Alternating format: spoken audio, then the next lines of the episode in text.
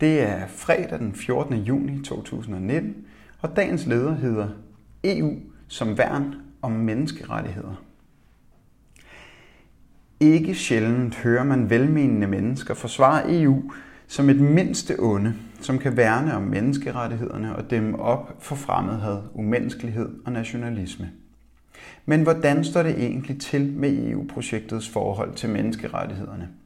Et lille tjek afslører, at EU-systemets humanisme ikke er i topform.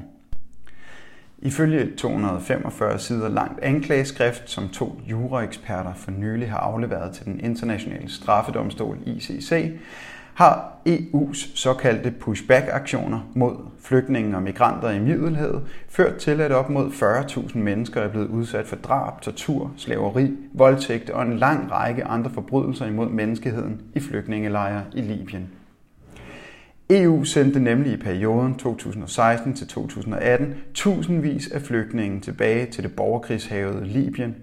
Her bliver flygtninge tilbageholdt i lejre, der drives af libysk militær.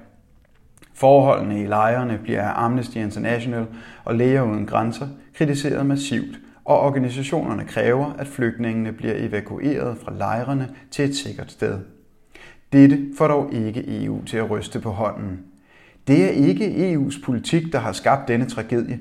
Det er derimod menneskesmuglernes onde og farlige forretningsmodel, der udnytter menneskelig lidelse og sætter menneskers liv på spil, skriver talsperson for EU-kommissionen Natasha Bateau i en skriftlig kommentar til arbejderen. Libyen er et kerneland for EU i kampen for at stoppe de tusindvis af flygtninge, som flygter fra krige og konflikter, sult, nød og fattigdom i Afrika, Irak, Afghanistan og Syrien. EU-lederne satte i februar 2017 for alvor samarbejdet med Libyen i system og vedtog den såkaldte Malta-deklaration, der sikrer, at den libyske kystvagt overvåger havet ud for Libyen og forhindrer flygtninge i at forlade Libyens flygtningelejre. Og Danmark er blandt de mest aktive lande i EU, når det gælder om at sikre økonomisk støtte til og samarbejde med Libyen om at forhindre flygtninge i at nå Europa. Danmark sendte blandt andet et overvågningsfly til Italien for at hjælpe med at finkæmme Middelhavet for flygtninge, og på Forsvarets hjemmeside kan du læse en beretning fra en dansk udsendt, der skulle tage billeder og fingeraftryk af flygtningene. Og Danmark er blandt de fem største donorer til EU's Trust Fund for Africa, der støtter opbygningen af Libyens kystvagt. Danmark har forløbig støttet fonden med 75 millioner kroner, der blandt andet går til at opgradere den libyske kystvagts overvågningskapacitet og til grænseforvaltning. Det er skamligt og burde få alle humanister op af stolen og kræve Danmark ud af EU.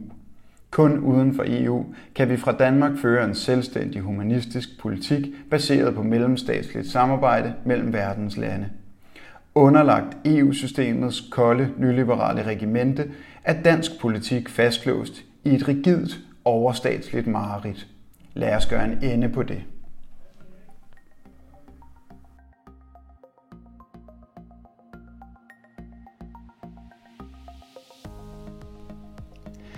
Du har lyttet til dagens leder fra Arbejderen. Abonner på vores podcast på iTunes, eller hvor du ellers hører dine podcasts. Du kan også klikke ind forbi arbejderen.dk for meget mere journalistisk indhold.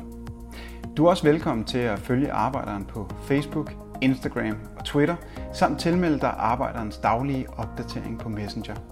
Vil du i kontakt med Arbejderens redaktion, kan det ske ved at sende en mail til redaktion arbejderen.dk.